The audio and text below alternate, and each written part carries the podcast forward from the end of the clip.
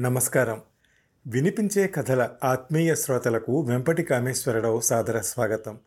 ఈనాటి వినిపించే కథలలో doctor DNV Rama Sharma గారి క్రైమ్ ఇన్వెస్టిగేషన్ సస్పెన్స్ నవల వరిష్ఠ రచయిత విశ్రాంత పోలీసు ఉద్యోగి మంజరి కలం పేరున్న శ్రీ గంధన్ నాగేశ్వరరావు గారికి అంకితమయ్యబడిన నవల హంతకుడు. ఇది క్రిస్టల్ క్లియర్ కేస్. అన్ని ఆధారాలు ఇక్కడ కనబడుతుంటే ఇంకా ఆలస్యం ఎందుకు? I want this to be closed by tomorrow orders వేశాడు investigating agency chief Sundar. Yes sir కానీ నాకెందుకో ఎక్కడో ఏదో ఓ కీలకమైన అంశం మిస్ అవుతున్నామా అనే సందేహం నా మనసును తొలుస్తోంది సార్ వారం నుంచి పకడ్బందీగా అన్ని కోణాల నుంచి పరిశీలించాను. చెప్పాడు సీనియర్ ఆఫీసర్ ఈ కేసుకు ఇన్వెస్టిగేటింగ్ హెడ్గా ఉన్న విక్రమ్. ఎందుకలా అనిపిస్తోంది? ఇది చాలా హై లెవెల్ కేస్ పైనుంచి ఎన్నో ఒత్తిళ్ళు వస్తున్న విషయం నీకు తెలుసు. దొరికిన ఎవిడెన్స్ చాలు కదా. రేపటికల్లా రిపోర్ట్ సబ్మిట్ చేసి చెప్పాడు సుందర్. నా పదిహేను సంవత్సరాల ఇన్వెస్టిగేటింగ్ అనుభవంలో ఇలాంటి కేసులు ఎన్నో చూశాను సార్. కానీ ఇలా ఓ ముఖ్యమంత్రిని ఇంత ప్లాన్డ్గా మర్డర్ చేయటం ఆశ్చర్యానికి లోను చేస్తోంది. తీవ్రమైన ఆలోచనల్ని కంట్రోల్ చేసుకుంటూ అన్నాడు విక్రమ్. అవును చేసినవాడు ఇలాంటి విషయాల్లో బాగా ఆరితీరిన వాడు ఉంటాడనేగా ఆ కోణంలో పరిశోధన చేశావు. అతని అంతర్గత వ్యక్తిగత సెక్యూరిటీ గన్మని ఒకప్పటి మర్డర్స్ గ్యాంగ్లో పనిచేసి బయటకు వచ్చిన రత్నాన్ని అనుమానించి పట్టుకున్నావు కదా. ఇక ఏ ఆలోచనలు లేకుండా కేసుని క్లోజ్ చేద్దాం. లేదంటే నీకు నాకు ట్రాన్స్ఫర్స్ తప్పవేమో. సీరియస్గా అన్నాడు సుందర్. ఓకే సార్ ఈ ఒక్క రోజు ఇవ్వండి. ఈ హత్య జరిగిన గదిని మరోసారి ఈ రోజు సాయంత్రం చూసి నా అనుమానాలను తీర్చేసుకుని ఫైనల్ రిపోర్ట్ ఇచ్చేస్తాను. గుడ్. ప్రొసీడ్. ఒక్క రోజే ఇక ఓకే సార్ అంటూ సెల్యూట్ చేసి ఆఫీసు నుండి బయటికి వస్తున్న విక్రమ్ను కొన్ని కళ్ళు వెంబడిస్తున్నాయి. తన కారును తీసి పది రోజుల క్రితం ముఖ్యమంత్రి మద్రాస్ జరిగిన గెస్ట్ హౌస్ వైపుకు పోనిచ్చాడు. తన కారునే ఫాలో అవుతూ మరో కారు వెనక రావడం విక్రమ్ గమనించలేదు. హై ప్రొఫైల్ కేస్ అని బెస్ట్ ఇన్వెస్టిగేటర్గా నియమించగానే తన స్టాండర్డ్ అండ్ ప్రూవెన్ ప్రోటోకాల్ ప్రకారం లైనప్ ఎవరై ఉంటారని తయారు చేసిన లిస్టు తిరిగేశాడు. అతని కుటుంబ సభ్యులు బంధువులు మంత్రివర్గం అపోజిషన్ పార్టీ లీడర్స్ సెక్యూరిటీ పనివాళ్ళు ఇలా అనుమానం వచ్చిన అందరిపై చురకల్లాంటి అసిస్టెంట్ల ద్వారా పూర్తి ఎంక్వైరీ చేయించాడు. ఆ రోజు ముఖ్యమంత్రిని కలిసిన విజిటర్స్ లిస్టు తెప్పించి ఓ కన్ను వేసి ఉంచాడు. అందరి ఫింగర్ ప్రింట్స్ తీయించాడు. సీసీటీవీ ఫుటేజీ వెరిఫై చేశాడు. ద బెస్ట్ క్లూస్ టీం వచ్చి సేకరించిన ఆధారాలు గన్మన్ రత్నం వైపే మొగ్గు చూపటం అతన్ని కస్టడీలోకి తీసుకుని ఇంటరాగేట్ చేయటం తనే చేశానని ఒప్పుకోవటం అన్నీ ఒకసారి రివైండ్ చేసుకున్నాడు. అయినా తన సిక్స్త్ సెన్స్ చెబుతోంది. అసలు మర్డరర్ రత్నం కాదేమోనని వాడు తనే హత్య చేశానని ఒప్పుకున్నాడు థర్డ్ డిగ్రీ వాడకముందే అక్కడే తన అనుమానం గట్టిపడుతోంది. నా పరిధిలో ఇన్ని క్లూస్కు దొరకని వాడు ఎవడు అనుకుంటూ డ్రైవ్ చేస్తున్నాడు విక్రమ్. ఇంతలో మొబైల్ ఫోన్ మోగింది తీశాడు. అవతల వాయిస్ చెప్పింది విన్నాడు. వాట్? ఇంపాసిబుల్! అన్నాడు విక్రమ్. అసలు మర్డరర్ తాలూకు ఎలా? టూ మచ్ ఇన్వెస్టిగేషన్లో ఇదెలా మిస్ అయ్యాడు? నమ్మలేకపోతున్నాడు విక్రమ్. రవి నువ్వు అక్కడే ఉండు వెంటనే వస్తున్నా. నువ్వు చెప్పే ఆధారాలు నీ దగ్గరే ఉంచు అంటూ పెట్టేశాడు. ఫోన్ పెట్టేసి సీసీటీవీ రిపేర్ షాపు ఓనర్ రవిని కలవడానికి కారుని వేగంగా పోనిచ్చాడు విక్రమ్. అంగరక్షకుడు రత్నం తనే హత్య చేశానని ఎందుకు ఒప్పుకున్నట్టు ఆలోచనలు శరవేగంగా పరుగులు తీస్తున్నాయి. అంతే వేగంగా కారు కూడా. దాని వెంటనే కొంచెం దూరంగా వెనక వస్తున్న కారు కూడా వేగం పెంచింది. అరగంట దూరాన్ని పదిహేను నిమిషాల్లోనే పూర్తి చేయాలని విక్రమ్ కారు వేగం మరింత పుంజుకుంది. మొబైల్ రింగ్ అవ్వడంతో బ్లూటూత్ ద్వారా ఆన్ చేశాడు విక్రమ్. హలో విక్రమ్ స్పీడ్ తగ్గించు. ఆ సీసీటీవీ షాపు అక్కడ తగలబడిపోతోంది.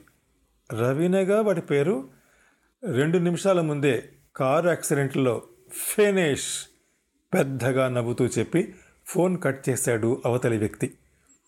హతాశుడైన విక్రమ్ ఒక్కసారిగా వేగాన్ని తగ్గించి ఓ పక్కన ఆపాడు కారు. వెనక వస్తున్న కారు కూడా ఆగింది. కొద్దిసేపటి క్రితమే రవితో మాట్లాడింది. అంతలో ఇంత అనర్థమా? ఆ ముఖ్యమంత్రి హంతకుడు సాక్ష్యాలు ఏమాత్రం దొరకకుండా పకడ్బందీగా ఉన్నాడు? ఈ గొంతు ఎవరిదో కొత్తది. ఎవరు? వెంటనే కంట్రోల్ రూమ్కి ఫోన్ చేశాడు. తనకొచ్చిన నంబర్ ఇచ్చాడు. వివరాలు కనుక్కోమని. Yes sir. ఓ ఐదు నిమిషాలలో రిపోర్ట్ ఇస్తాను. ఫోన్ ట్రాకింగ్ ఎక్స్పర్ట్ చెప్పింది. కారు స్టార్ట్ చేసి ముందుకు బయలుదేరాడు. వెనకే ఉన్న కారు కూడా కదిలింది. ఈసారి విక్రమ్ గమనించాడు తనను కారు వెంబడిస్తోందని. రివర్స్ మిర్రర్లో నుంచి వెనక కారుని మొబైల్లో క్లిక్ చేశాడు ఫోటోని ఎన్లార్జ్ చేసి చూశాడు. కారు బానెట్ మీద జూమ్ కార్ కంపెనీ లోగో ఉంది రెంటెడ్ కార్ అన్నమాట. ఫోటో ఇంకా జూమ్ చేసి చూశాడు మసగ్గా కనిపిస్తున్న నడుపుతోంది ఒక లేడీ. ఉన్నదొక్క సాక్ష్యం ఆ మంటల్లో కాలిపోయి ఉంటుంది. పాపం రవి. ఒక్క నిట్టూర్పు విడిచాడు. ఫోన్ మోగింది. సార్ అది డూప్లికేట్ ఆధారాలు ఇచ్చి కొన్న ఫోన్. ఇప్పుడు ట్రేస్ కావడం లేదు. అదే అనుకున్నాడు. మామూలుగా చేసే పనే అది. వాడెవడో మరో ఫోన్తో తనకు చేస్తాడు మళ్ళీ అనుకుంటూ నాకొచ్చే ఫోన్ల మీద ట్యాపింగ్ పెట్టి అనుమానం వస్తే వెంటనే నాకు తెలియజేయండి. ఆర్డర్ ఇచ్చాడు విక్రమ్. విక్రమ్కి తెలియనిదేమంటే తన ఫోన్ ఆల్రెడీ ట్యాపింగ్ అవుతోందని. కారు స్పీడ్ పెంచాడు. సడన్గా రూట్ మార్చి ముఖ్యమంత్రి నివాసం వైపు దూసుకుపోతున్నాడు. వెనక్కి చూశాడు వెనక ఉన్న కారు లేదిప్పుడు. కారులో ఉన్న ఆమెకు హంతకుడికి ఏదో సంబంధం ఉంది. ఇంతకీ ఎవరీమే? రవికి యాక్సిడెంట్ చేసిందెవరు? తనకు ఫోన్ చేసిందెవరు? తను ఫోన్లో రవితో మాట్లాడిన పది నిమిషాల్లో అంతా జరిగిపోయింది అంటే పెద్ద నెట్వర్క్ ఉందన్న తన అంచనా నిజమవుతోంది. ముఖ్యమంత్రి నివాసం చేరాడు. బయటనే కారు ఆపి సెక్యూరిటీలోని విజిటర్స్ రిజిస్టర్లో తన పేరు రాశాడు. తన ముందు రాసిన పేరుపై దృష్టి మళ్ళింది. అందులో రవి అని పేరు ఉంది. అక్కడ ఎంటర్ చేసిన మొబైల్ నంబర్ వెరిఫై చేశాడు. తన కాంటాక్ట్స్లోని రవి నంబరే అది. అక్కడ వేసిన సమయం చూస్తే గంట క్రితం వచ్చి వెళ్ళాడని తెలుస్తోంది. ఆశ్చర్యం! రవి ఇక్కడికెందుకు వచ్చాడు? అర్థం కావడం లేదు. విజిటర్ పార్కింగ్లో పార్క్ చేశాడు కారు. ఆ పక్కన పార్క్ చేస్తున్న కార్లలో రెండు కార్లు జూమ్ కంపెనీ లోగోతో ఉన్నాయని గమనించాడు. తనను అనుసరించిన కారు జూమ్ కారే కానీ కలర్ వేరు. ముఖ్యమంత్రి భవంతి మూడో అంతస్తులోంచి రెండు కళ్ళు విక్రమ్నే గమనిస్తున్నాయి. విక్రమ్ తన అసిస్టెంట్కు ఫోన్ చేసి ఆ జూమ్ కార్ల నంబర్లు ఇచ్చి ఇవి ఎవరు ఎప్పుడు ఎక్కడ అద్దెకు తీసుకున్నారో వెంటనే వివరాలు పంపమని ఆర్డర్ ఇచ్చాడు. ఇంత ఈజీ క్లూని హంతకుడు వాడాడు. అయినా తను అన్ని వివరాలు సిద్ధం చేసుకుంటున్నాడు. ఈలోగా ఆ కార్లను పరిశీలిస్తున్న తనకు ఒక కారు లోపల స్టీరింగ్పై ఒక ప్రింటెడ్ పేపర్ పెట్టి ఉందని చూశాడు.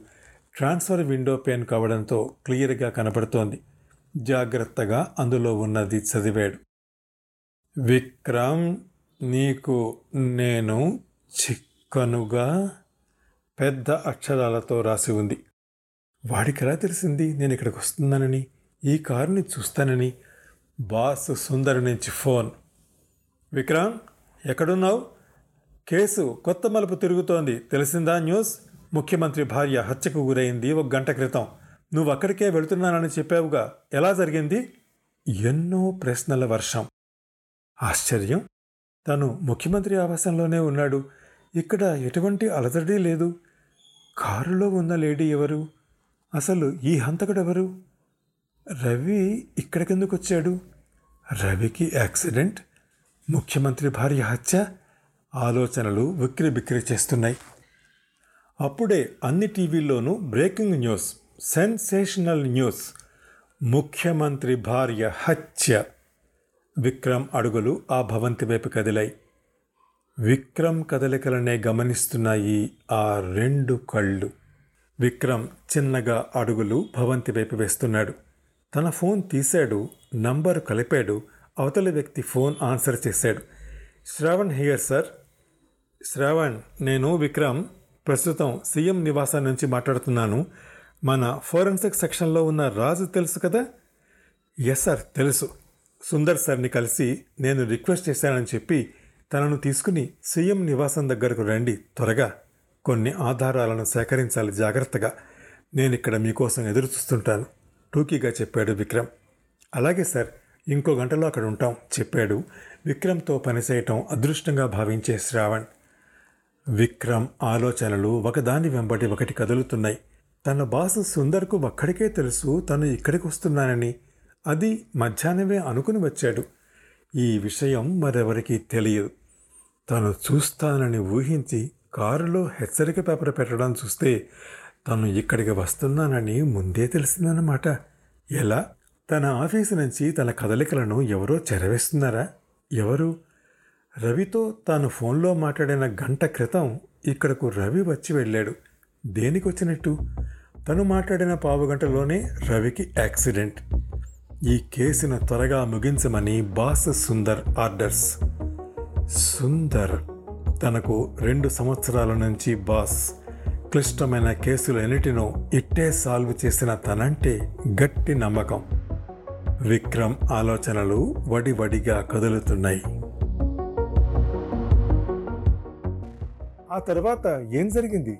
తెలియాలంటే ఈ షోలోని నెక్స్ట్ ఎపిసోడ్ వినండి. ప్రతి మంగళ గురువారాలు. ఈ షోని మీరు Apple podcast Google podcast Spotify Gaana మరే ఇతర ప్లాట్ఫామ్స్లో అయినా సబ్స్క్రైబ్ చేసి వినొచ్చు. నెక్స్ట్ ఎపిసోడ్ రిలీజ్ అయినప్పుడు మీకు అప్డేట్ రావడానికి నోటిఫికేషన్ టర్న్ ఆన్ చేసుకోండి.